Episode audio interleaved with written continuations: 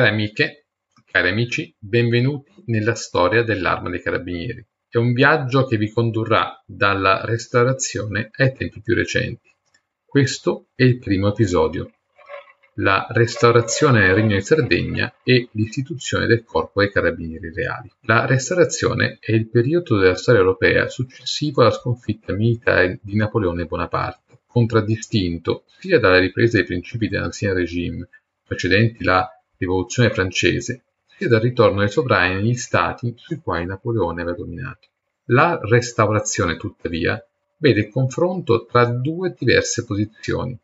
Da una parte i conservatori reazionari che pretendono di imporre una soluzione di vero e proprio ancien regime con il ritorno al passato, e dall'altra una corrente moderata che cerca di portare avanti una politica di conciliazione con l'idea di salvare le cose positive dell'impianto napoleonico. La prima fazione era incoraggiata da Metternich, cancelliere dell'impero d'Austria. In effetti la restaurazione sotto molti aspetti è una ristrutturazione, sia per quanto riguarda la configurazione territoriale dei singoli stati, sia per quanto concerne le loro istituzioni interne.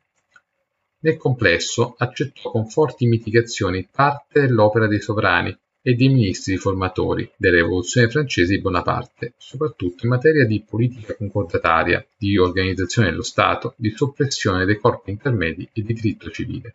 Fra i sovrani restaurati era Vittorio Emanuele I di Savoia, re di Sardegna, succeduto al padre Vittorio Amedeo III, che aveva regnato dal 1773 al 1796, e poi al fratello Carlo Emanuele IV, che regnò dal 1796 al 1802. Vittorio Emanuele I visse nell'unico territorio rimasto sotto il suo dominio, ovvero l'isola di Sardegna, rientrando a Torino il 20 maggio 1814. Tra i suoi primi atti vi fu il ripristino della normativa preesistente dall'arrivo dei francesi e l'abolizione della Costituzione obbligatoria, introdotta dalla Rivoluzione e subita dalle popolazioni europee. Guardando al passato, Vittorio Emanuele intendeva ripristinare un esercito costituito da volontari e da un numero modesto di estratti a sorte tra i giovani abili in grado di garantire l'ordine interno.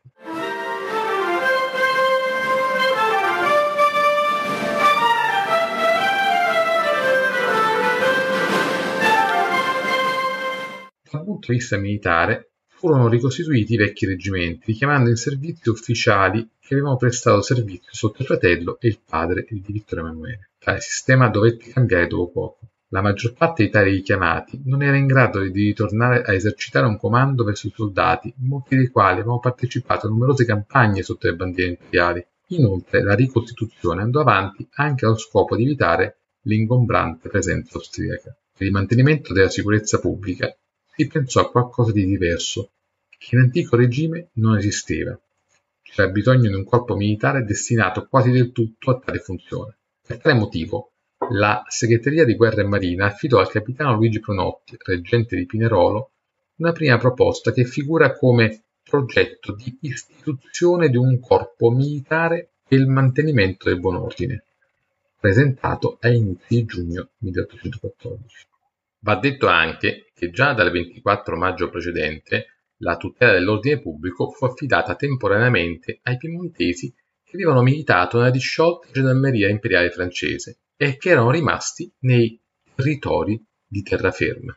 Al progetto di Prunotti si affiancò quello elaborato da una commissione composta da Giuseppe Alessandro Traondi Revel, luogotenente generale e governatore della città e provincia di Torino, e da Francesco David.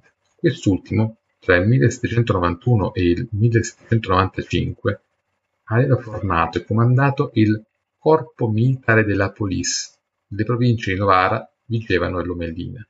La prima novità della commissione fu rappresentata dal titolo Progetto di istruzione provvisoria per il Corpo dei Carabinieri Reali, con il seguente sottotitolo Funzione ordinaria dei Carabinieri Reali, servizio giornaliero delle brigate a piedi ed a cavallo, in che egli consiste, come deve essere comandato ed eseguito. Tale documento è il primo che indica l'attribuzione del nome dei militari di quel corpo, i Carabinieri Reali per l'appunto, che Pronotti aveva più prudentemente indicato come militari e come soldati. Il termine carabiniere esisteva già nelle milizie sabaude, ma solo nel senso etimologico di portatore di carabina prima di servire a designare esclusivamente i militari del nuovo corpo. Il progetto finale, che vide fondere le due proposte, prevedeva un organico iniziale di 27 ufficiali, 17 marescialli di logis o d'alloggio, 120 brigadieri e 639 carabinieri, per un totale di 776 uomini di bassa forza, come si diceva allora. I compiti attribuiti ai militari erano di cercare malfattori, i ladri delle pubbliche strade, gli assassini, gli incendiari, arrestare quelli che devastano boschi, raccolte canali, invigilare sulli contrabbandieri, arrestare quelli che per imprudenza o per negligenza o per la rapidità dei loro cavalli avranno offeso una persona sulle strade, nelle contrade o in altri luoghi, estendere processi verbali di tutti i cadaveri ritrovati, arrestare quelli che terranno giochi d'azzardo o altri giochi proibiti. Vi erano anche citate azioni a difesa delle istituzioni, come ad esempio dissipare con la forza tutti gli assembramenti armati e non armati a malfine e prendere tutti quelli che saranno trovati esercenti vie di fatto e violenze contro la sicurezza delle persone, come pure riguardo alle proprietà pubbliche e particolari. Infatti i carabinieri erano autorizzati a visitare alberghi e osterie anche di notte se le esigenze del servizio lo richiedevano. Per ogni operazione condotta doveva essere compilato un processo verbale. Per tale ragione i militari da arruolare dovevano saper leggere e scrivere, avere un'età compresa tra i 25 e i 40 anni e, per garantire maggiore sicurezza nel reclutamento, aver fatto almeno quattro campagne militari al servizio dei re di Sardegna e complesso requisiti piuttosto severi, che indicano la volontà di reclutare solo uomini scelti e fedeli. Il 13 luglio 1814 furono emanate le regie patenti, con le quali fu creato il Corpo dei Carabinieri Reali e la Ispezione Generale del Buon Governo. In tale progetto risulta evidente come Ispezione del Buon Governo e Corpo dei Carabinieri Reali fossero due istituti ben distinti. Il primo aveva la sovrintendenza generale della polizia, con qualche ingerenza anche nel campo giudiziario e amministrativo. I secondi costituivano la forza militare organica attraverso la quale si attuavano le determinazioni del buon governo, ma che già di per sé stessa garantiva l'osservanza delle leggi, la difesa delle istituzioni, l'esercizio della giustizia e l'ordine pubblico. Le leggi patenti comprendono sedici articoli, dei quali dieci sono dedicati alla formazione del buon governo e sei al corpo dei carabinieri. Nel preambolo si legge che si intende porre in esecuzione tutti quei mezzi che possono essere confacenti per iscoprire e sottoporre al rigore delle leggi i malviventi e i malintenzionati, e prevenire perniciose conseguenze che da soggetti simile sorta infesti sempre la società derivare ne possono a danno dei privati dello Stato. Nel creare una direzione generale di buon governo, specialmente incaricata di vegliare alla conservazione della pubblica e privata sicurezza e andare all'incontro di quei disordini che potrebbero intorbidirla, si ordina anche la formazione di un corpo di militari per buona condotta e savezza distinti con il nome dei carabinieri reali. Di particolare interesse per il Corpo dei Carabinieri Reali è l'articolo 6, dove è stabilito che le deposizioni dei carabinieri abbiano la stessa forza di quelle dei testimoni. L'articolo 11 riguarda i rapporti dei carabinieri con le autorità civili e militari. Queste non potevano distogliere i primi dalle loro funzioni, se non in caso d'urgenza, richiedendone l'opera sempre per iscritto e dichiarandone i motivi. La caratteristica militare del corpo era affermata dall'articolo 12. Sarà considerato nell'armata per il primo fra gli altri, dopo le guardie nostre del corpo. E al successivo articolo 13 si precisava tanto i governatori e i comandanti delle piazze quanto i comandanti delle truppe e delle milizie dovranno prestare ai carabinieri reali tutta la loro assistenza e di braccio forte di cui venissero richiesti. Con determinazione sovrana del 14 agosto 1814 relativa alla formazione del corpo, fu stabilita innanzitutto la dipendenza del corpo dal presidente capo del buon governo. Egli solo poteva ordinare la distribuzione dei carabinieri nelle province e proporre le nomine e le promozioni alla segreteria di guerra. Il primo presidente capo della direzione generale di buon governo fu il luogotenente generale Giuseppe Alessandro Taundi Rebel. A ragione fu considerato il fondatore e in qualche misura il comandante supremo dei carabinieri, reggendo la carica di presidente capo fino al 23 dicembre dello stesso anno, per essere destinato ad altre funzioni. Nel contempo, il 9 agosto, Luigi Provana di Bussolino fu nominato comandante del corpo e incaricato di procedere alla formazione del medesimo. Tuttavia la sua permanenza fu piuttosto limitata. Già a ottobre fu destinato ad altro incarico. Complessivamente, a inizio, furono nominati 27 ufficiali, un colonnello con il suo aiutante maggiore, 4 capitani, 10 luogotenenti, 10 sottotenenti e un quartier-mastro, un ufficiale con funzioni logistico-amministrative. L'uniforme consisteva in un vestito giustacorpo, un abito corto di panno turchino con code, abbottonato, con colletto e paramani celesti, fodera rossa, bottoni d'argento, alamari a fiocchi d'argento a colletto, pantaloni turchini, cappello bicorno molto alto.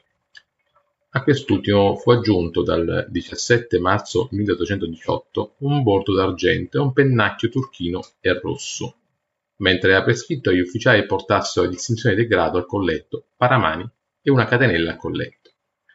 Per l'armamento i carabinieri furono dotati sin dall'inizio di una carabina corta e di due pistole a cavallo, di un fucile corto da cacciatore a piedi. Tutti portavano la sciabola e un cinturone a tracolla. La disciplina militare dipendeva dal colonnello comandante del corpo, che aveva la facoltà di licenziare quei brigadieri e carabinieri tanto a piedi a cavallo che fossero riconosciuti non idonei al servizio, informandone prima la segreteria di guerra. Per quanto riguarda il comando supremo del corpo, il 24 dicembre Giorgio Andrea Agnès Degenet subentrò a Tondi Revel. Degenet ricevette le doppie attribuzioni di presidente capo e di comandante del corpo e prese anche disposizioni in merito a una prima riorganizzazione dell'unica forza dell'ordine a competenza generale esistente nel regno. Tuttavia i progetti furono lasciati al suo collaboratore più stretto, Carlo Lodi Capriglio, luogotenente colonnello e vicepresidente del Buongoverno, carica istituita il 24 dicembre al posto di ispettore superiore che era stato inizialmente attribuito a Francesco David, uno dei personaggi che si resero protagonisti del primo impianto dei Carabinieri Reali, che così uscì di scena. Con il Regge Patenti del 18 gennaio 1815 le attribuzioni del Buongoverno furono trasferite ai Carabinieri Reali alta e bassa polizia furono nelle mani delle medesime persone. Abbiamo stabilito che, pendente l'esercizio delle incombenze di Presidente Capo del Buongoverno, abbiate pure il supremo comando del corpo suddetto e che sia per l'avvenire sempre riunito questo comando alla carica del Presidente Capo del Buongoverno. De Cenè lasciò in quei giorni l'incarico per aggiungere Ignazio da Ondirevel, che aveva assunto le funzioni di luogotenente generale del re nel ricevere dagli inglesi il territorio del neo-costituito Ducato di Genova. Così Carlo Lodi Capriglio subentrò nell'incarico. Le patenti affidavano dunque la direzione generale del buon governo al corpo stesso, che si assunse le funzioni di alta polizia oltre che l'esecuzione dei compiti istituzionali. Le patenti fissarono anche il trattamento economico, l'equipaggiamento e la forza. Il corpo fu articolato in 12 divisioni agli ordini di un capitano, di stanza nelle principali città, con le luogotenenze affidate a un luogotenente o sottotenente e stazioni distribuite su tutto il territorio. In questa fase furono costituite solamente sei divisioni, Torino, Cuneo, Alessandria, Nizza, Novara e Savoia. La forza, che era limitata ai 776 uomini iniziali, salì a circa 1200. Dunque le istruzioni del 15 gennaio 1815 costituirono un primo assestamento riferito al suo buon governo. Inoltre il 30 giugno dello stesso anno il colonnello comandante del corpo, Carlo Di Capriglio, emanò un regolamento di disciplina di servizio interno per il Corpo dei Carabinieri Reali, che nella parte intitolata Disciplina suddivideva le punizioni per i sottufficiali carabinieri. Nella seconda parte, il servizio interno stabiliva le norme sull'uso e sulla cura dell'uniforme, sulla pulizia della caserma, sull'ordine interno, rendendo responsabile il comandante della stazione. Nella terza parte invece regolava il vitto in comune, detto ordinario, sempre nell'ambito della stazione. In conclusione, i carabinieri reali avevano esteso la propria maglia di stazione in una parte del territorio cosiddetto di terraferma del Regno di Sardegna. Essi erano presenti in Piemonte, nel Nizzardo, nella Savoia, inizialmente non attribuita ai re di Sardegna. La loro circoscrizione non si estendeva né all'isola, che aveva i suoi corpi militari con funzione di polizia, ma ne parleremo in un altro episodio, né nel Ducato di Genova, almeno inizialmente. Durante la presenza inglese in Liguria era stato costituito un corpo di gendarmeria con gli elementi liguri della gendarmeria imperiale rimasti. Il passaggio della Repubblica in Ducato ai Savoia il 26 dicembre 1814, questo corpo fu denominato Reale Gendarmeria a Piedi. Questa prima fase di vita dell'arma fu piuttosto complessa per diverse spinte di varie correnti politiche che contrapponevano reazionari a riformatori moderati che videro nella costituzione del Corpo dei Carabinieri Reali una delle poche novità introdotte da Vittorio Emanuele I con il suo ritorno in Piemonte. L'innesto di tale organismo all'interno del sistema di antico regime così ricostituito non fu facile e ci furono parecchie tensioni che i comandanti contrastarono e rintuzzarono regolarmente. Dunque vi ringrazio molto di aver ascoltato l'episodio di oggi e vi invito ad ascoltare un nuovo episodio che sarà disponibile tra due settimane. Io lascerei un po' di curiosità, ma in realtà mi piace anche informarvi del, di cosa parleremo. Il prossimo episodio è dedicato a Grenoble e agli anni che precedettero i moti liberai del 1821. Sembrano anni tranquilli, ma in realtà ci furono parecchie novità e parecchi episodi che videro i carabinieri protagonisti.